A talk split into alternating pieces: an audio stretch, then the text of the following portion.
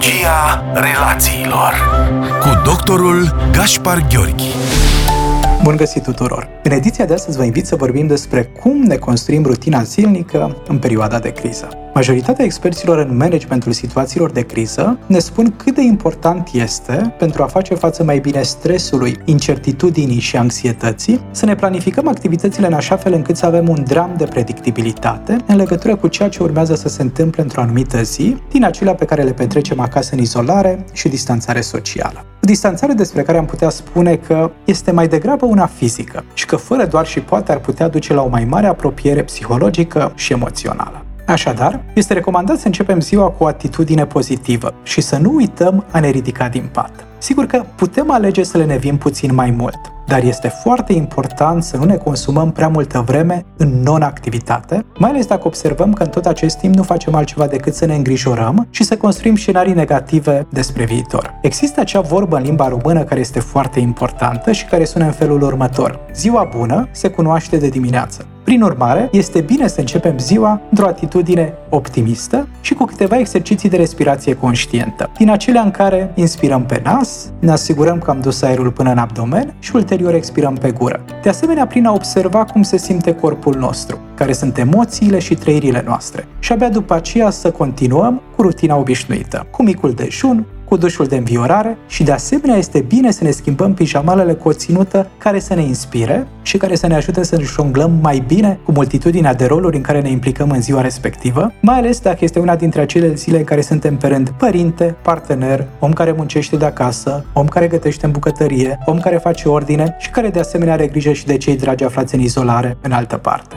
Este înțelept să avem un interval de timp stabilit în care să ne implicăm în fiecare activitate, ceea ce cred că aveți perfectă dreptate că ar putea suna ca o responsabilitate în plus. Însă vă rog să mă credeți că odată ce avem o astfel de structură planificată, întreaga anxietate de peste zi va fi mult mai ușor de gestionat, iar seara când ne așezăm să ne odihnim și vedem pe lista noastră cât de multe activități am bifat din cele listate de dimineață, o să avem o stare extrem de plăcută. Deoarece într-o zi obișnuită putem constata că seara sunt suntem de-a dreptul epuizați și ne întrebăm că oare de ce? Aceasta este o capcană a minții, care în vremurile grele vrea ca noi să fim constant în priză și care, din păcate, funcționează pe principiul neîndestulării. Însă totul se poate schimba semnificativ atunci când avem o agendă stabilită și mintea noastră poate vedea negrul pe alb cât de multe activități am întreprins într-o singură zi. Dincolo de rutina de masă și programul de somn, care este bine să fie de 8 ore pe noapte, este indicat să includem și mișcarea fizică și câteva exerciții de relaxare în programul unei zile obișnuite. Aici poate fi vorba despre meditația de tip mindfulness, despre yoga, despre rugăciune sau orice altă îndeletnicire artistică sau culturală care vă place dumneavoastră, așa cum ar fi lectura, pictura, dansul, cântatul la un instrument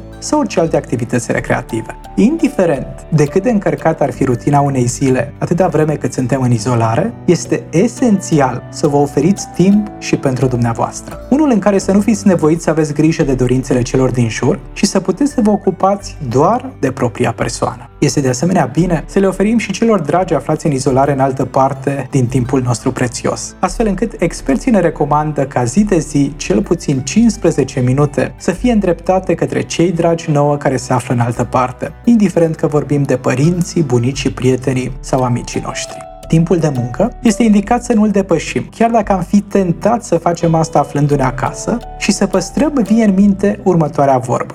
Vorba dulce, mult aduce. Cu alte cuvinte, în aceste vremuri în care suntem nevoiți să împărțim același spațiu 24 din 24 cu mai multe persoane, este bine să folosim un limbaj respectuos și să nu avem priviri disprețuitoare. Iar dacă se întâmplă să greșim, ceea ce este firesc, este de asemenea normal să ne reamintim că e bine să reparăm cu alte cuvinte să ne exprimăm scuzele și regretele. Iar răspunsul inteligent din punct de vedere relațional atunci când cineva își exprimă regretele este pur și simplu mulțumesc.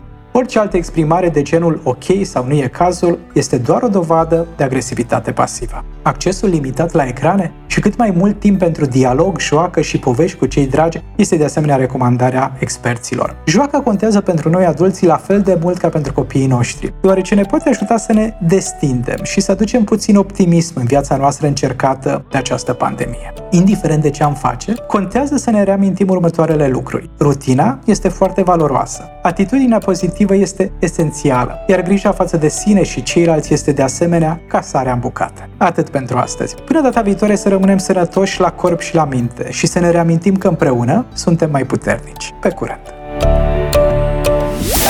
Psihologia relațiilor cu doctorul Gaspar Gheorghi